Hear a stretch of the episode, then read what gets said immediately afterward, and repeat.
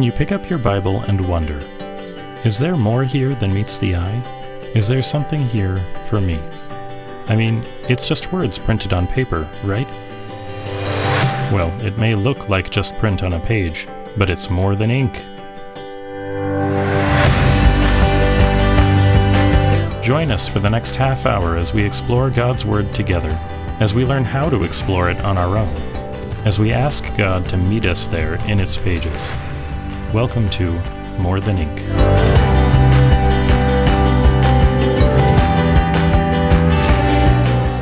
Hey, did you know that Jesus said that the Father and the Son and the Holy Spirit are going to come in us and make their home in us? Wait, all three? All How three. can that be? Yeah, I know. That's kind of crazy. but Did he really say that? He really did say that, and he said it today in John 14. On More Than Ink. Well,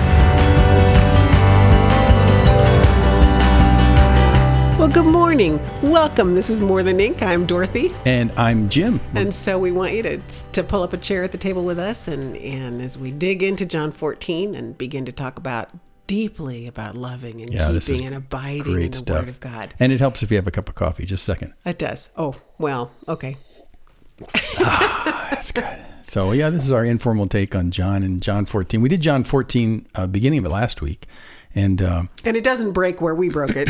I mean, No, it actually moves no. very smoothly. The even the the verse numbers are Yeah. kind of arbitrary. Yeah, yeah, exactly. So we're just we're just going to dive in. No preludes. Here we go. We know where that we're in the upper room with the apostles and stuff. Okay, but like if you remember, Jesus had said, "Now don't go on living in a state of being troubled, Your hearts are because troubled." believing in me is the antidote to that. right, and and remember what troubled their hearts was Jesus' announcement that he's leaving, I'm going away. and he very very powerfully said, uh, "Well, yes and no."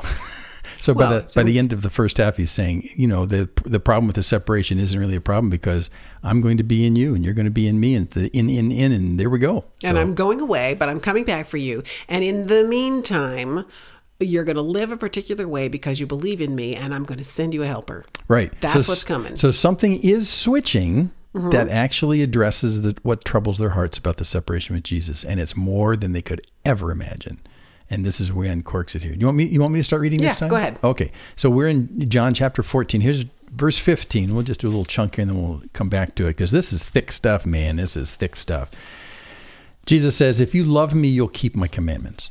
And I will ask the Father, and he'll give you another helper to be with you forever, even the Spirit of truth, whom the world cannot receive, because it neither sees him nor knows him.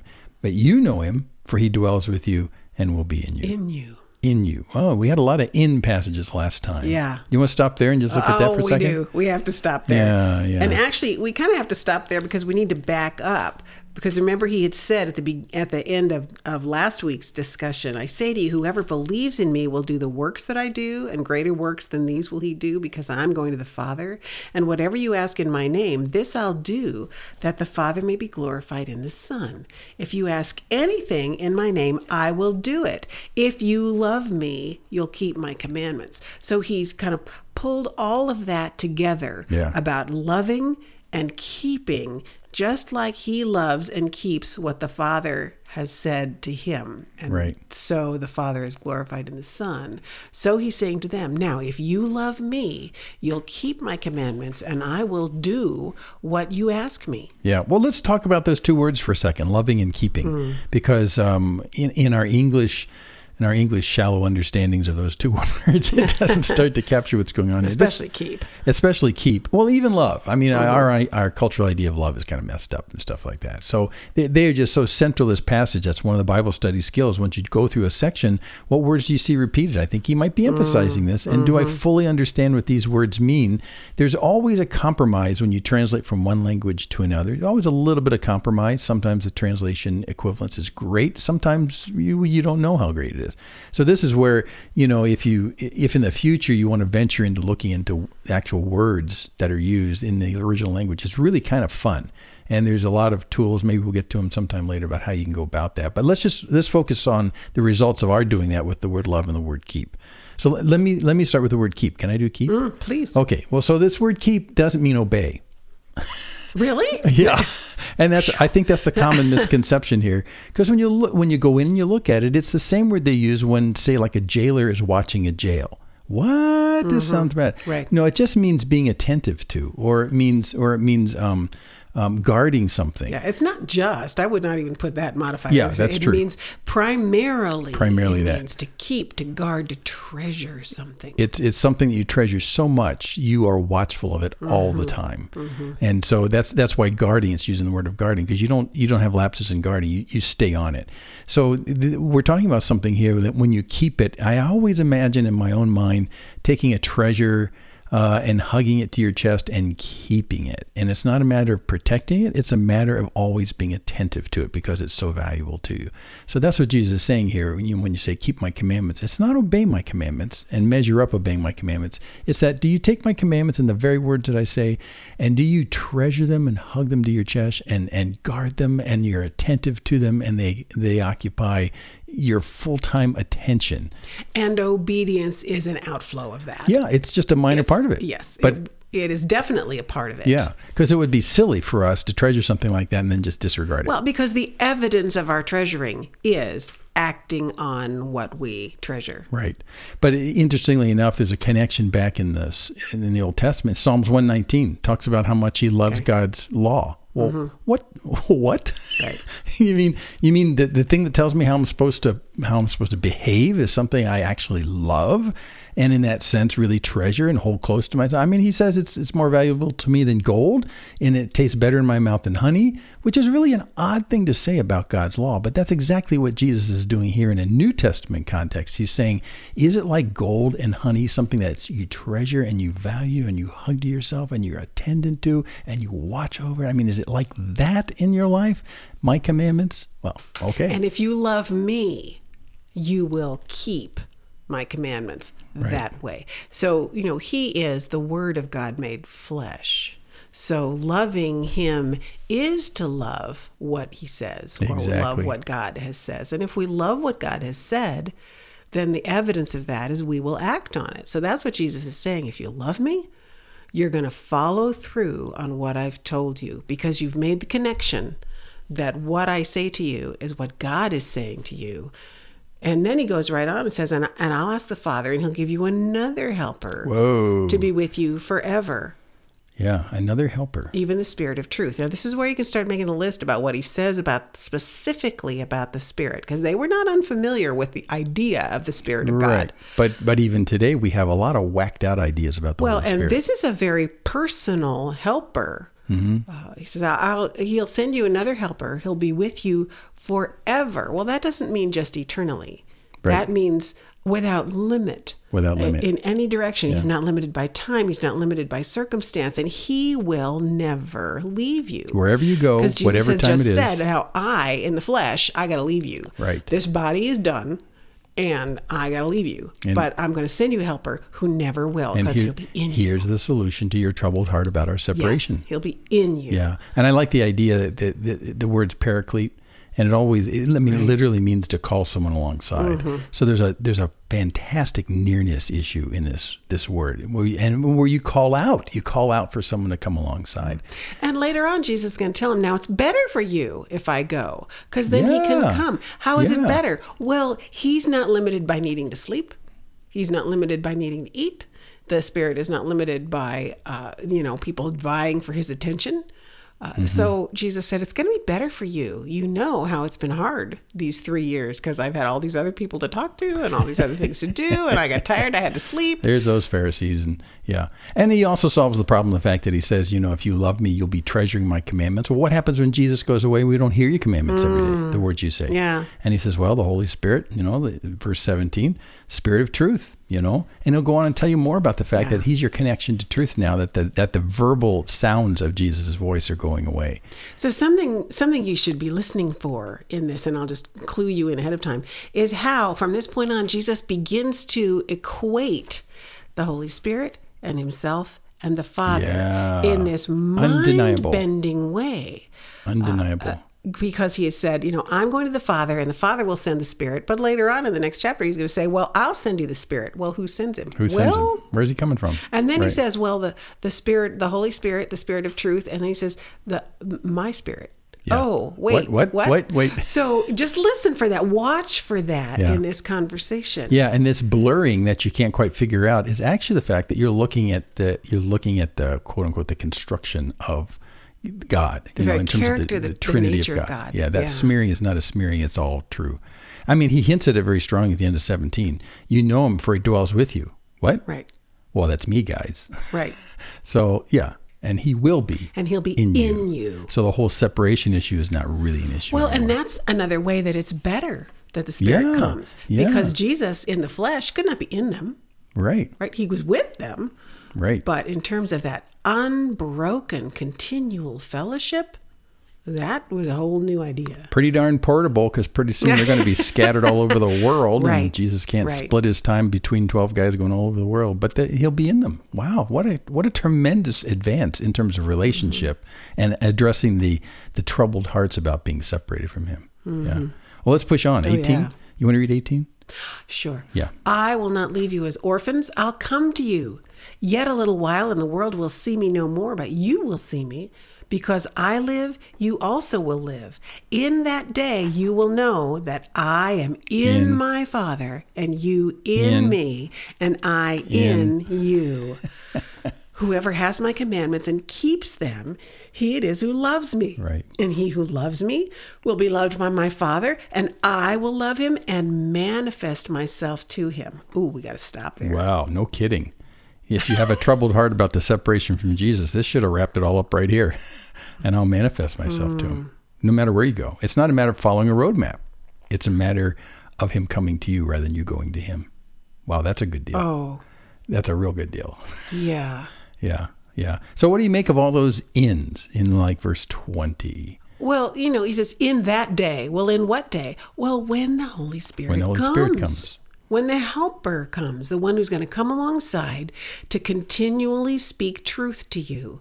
And the world's not going to know him or recognizing him. And by the way, friends, if you are in the habit of referring to the Holy Spirit as it, you need Stop to that. stop, Stop that Stop right now. Jesus never refers to him as an it. He is a person. He is the Relatable. person of the Spirit of Christ who takes up residence in us. And if you're if you're wondering, did this ever actually happen in an overt way? Read into Acts because boy, it comes big time. What comes? the Holy Spirit. It comes? Did I say it? You did. Shame He on me. Comes. He comes. He comes. Yeah, it's it's not it's not a hidden event. It's actually quite It a public. is an event, It's- but he comes. It's a public event when he comes. Yeah, exactly. and that and it is it is this indwelling of the Spirit through which Jesus will manifest himself to those who love him.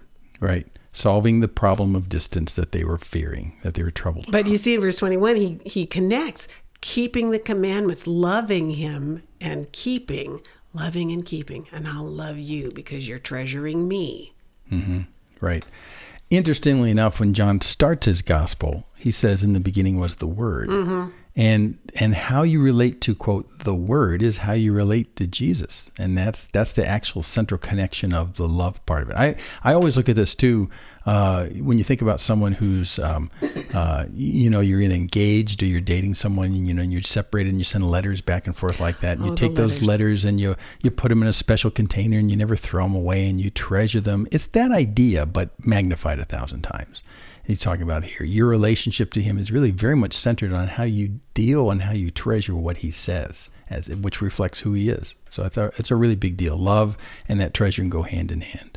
And because Jesus himself, John says, the Word, that intelligent communication, that Logos, who was God and is God, became flesh and mm-hmm. dwelt among us. So Jesus was the, I don't know if this is even a word, enfleshment Enfleshment. of the intelligent communication of God Yeah, exactly. Made known. The invisible God made known. made known in the flesh. Walked among us so we could see his glory. Exactly. Yeah.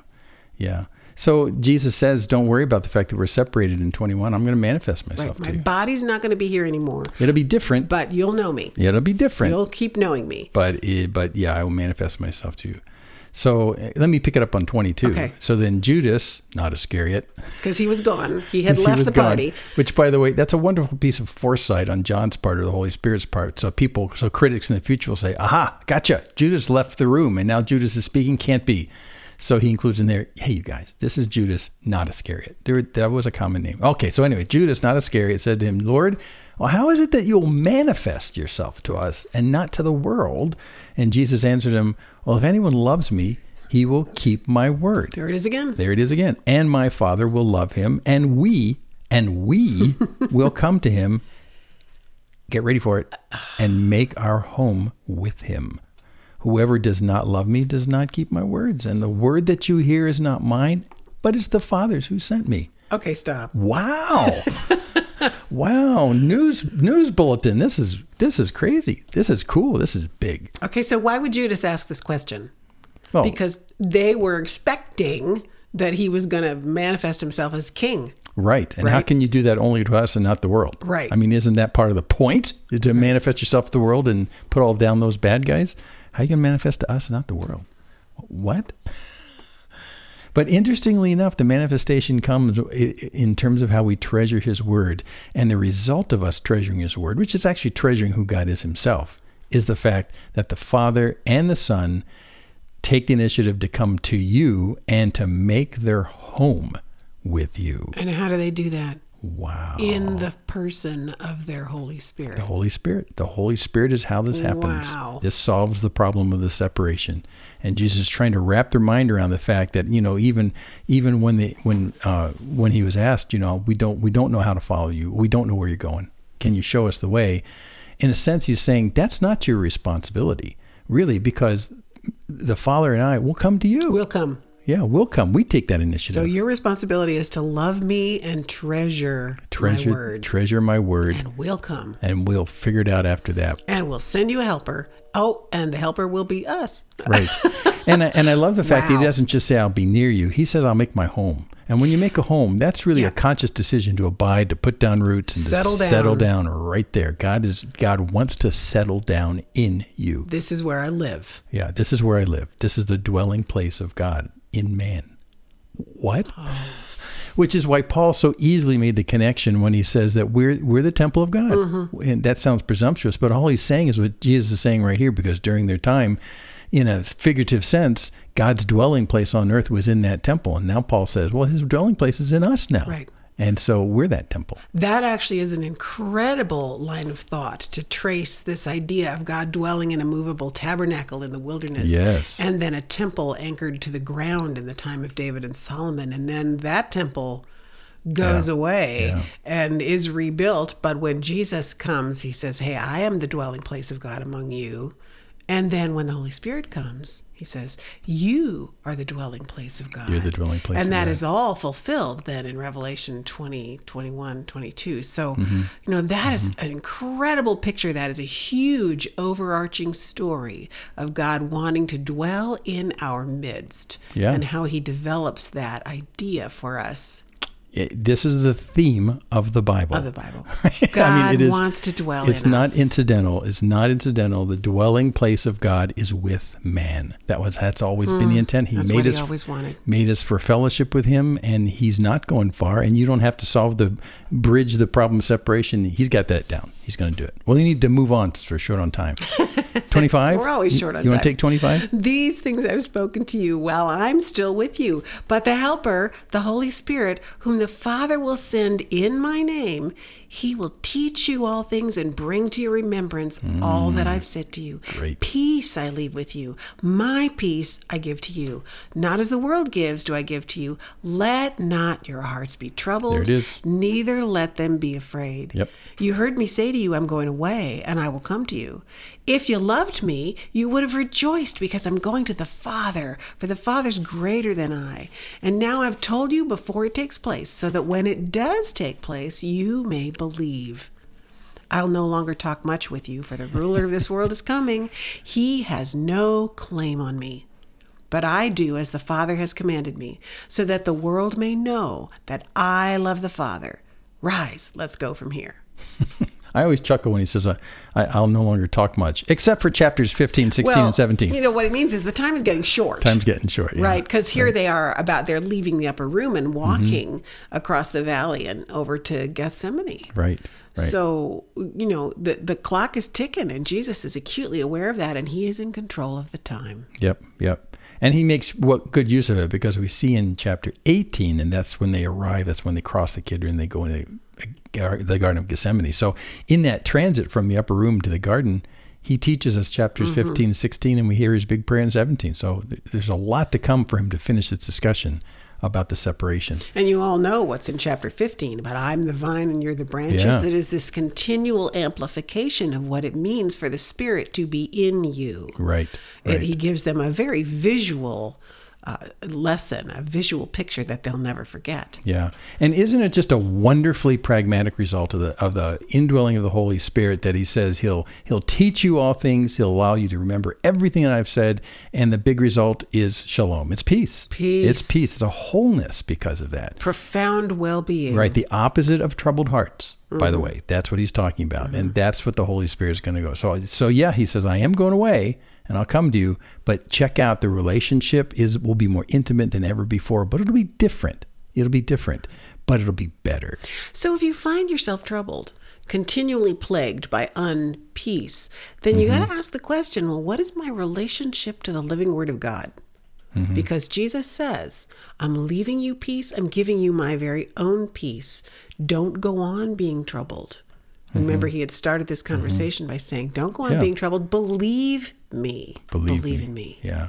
And what great results that brings. So, uh, we're just saying that if you have the symptoms of a troubled heart, it may be because you're a little deficient in staying in God's word. And Lord, what am I not believing Yeah. about you? Yeah, because when we're troubled in heart, we're actually believing wrong things about God, whether we whether we understand it or not. You know, we talk about the fact that fear is a repudiation of God's sovereignty. I mean, if I fear, that means that oh, gee, maybe God's not in control of things, so I'm going to fear. We are living in a time of great trouble. Yeah, yeah, uh, and it, and many many believers spirit indwelt believers are struggling with trouble in their Yeah. hearts yeah. and so that's why we are doing what we're doing bringing you helping you come into the word of god as an antidote to living with a troubled heart Yeah.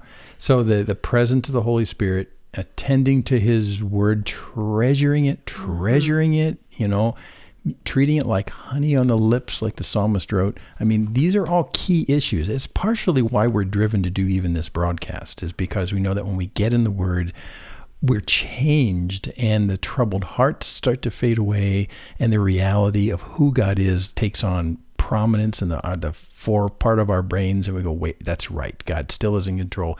This is what He has in store for me. This is how how I go down the path of life." And it really starts for us with the Word and how we treasure it, mm-hmm. and, and which is why also you know we started out last time talking about doing it in a very relaxed kind of way. This is not an academic endeavor. This is a matter of taking the Word and letting it slowly wash over and through your mind and into your heart, and it, and it changes your perspective on the larger reality of life and hearts aren't troubled anymore. Hmm. Yeah. And so that's all Jesus is doing with the apostles right here. He's trying to he's trying to combat this troubled hearts about the separation. And his good news is, you know, look guys, the separation is not what you think. And it's mm-hmm. and and I am going to take the initiative to come to you and abide in you. So, chill. well and you know he's been saying if you love me you'll keep my commandments Mm-hmm. and then look at how this chapter ends he says uh, you know the ruler of this world is coming he has no claim on me No claim. but i'm doing as the father has commanded me so that the world may know that i love the father well he had already said to them the world is going to know that you love me if By- you love one another Exactly. so, you know, that's a, a direct comparison. He's saying, I am doing exactly what I am commanding you to do. I am loving the Father and doing what He has sent me to do.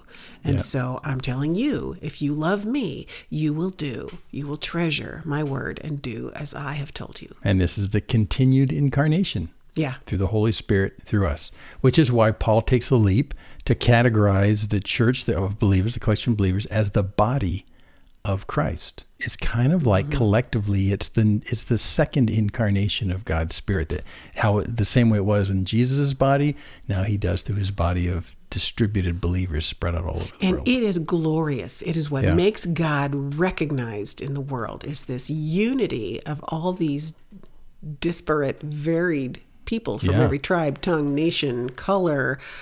Uh, you know, Paul says that that the glory, the glory, the hope of glory is Christ in you. In you, That's you. Colossians 1, 27. That's right. Paul comes back to this over and over and over you, again. in. Christ in you. in you. In you. In you. In you. yeah. What does that mean? So, if you were wondering in the previous part of chapter 14 what it meant by greater works, Hmm. now you see what the greater works are. Now we're talking about the body of Christ distributed throughout the entire world with the Holy Spirit dwelling in us and accomplishing in a distributed way what Jesus could only do as a single man. Now he does through his body, the church. And that's us. And we glorify who God is as we love. And they'll know that you're from God because you love. Hmm. Yeah. Oh my gosh, our time is gone. Oh man. well, look, come back with us next week. We're going to try, start into 15. These what's what I call the transition teachings as he's on the way to the Garden of Gethsemane. We're walking through the walking right, through the vineyards. and he's making comments on things he sees and touches. And this is some of the this is some of the most choice teaching of Jesus anywhere in the scriptures. I mean, he is getting in his last thoughts with these guys as they're going to the Garden of Gethsemane, and certainly thereafter he's going to be rested. So. Wow. So join with us next week. We'd love to have you with us. Read chapter 15, 16, 17, the next time 15. Yeah. and keep asking yourself the question, what does this mean that he is in me? In and that he's going to make his home in you. In. And he has. He already has if you believe him. So join Oh, my us. friends. Yeah, we'll look more into that next week. So I'm Jim, And I'm Dorothy. and we're so glad you're with us. Join us next week on More than ink.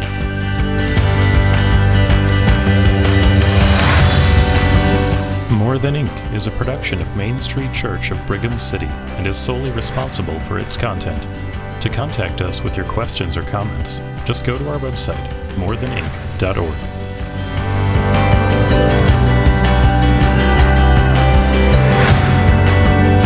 Okay, well, I think we're on the right track. We need to do that again. Yeah.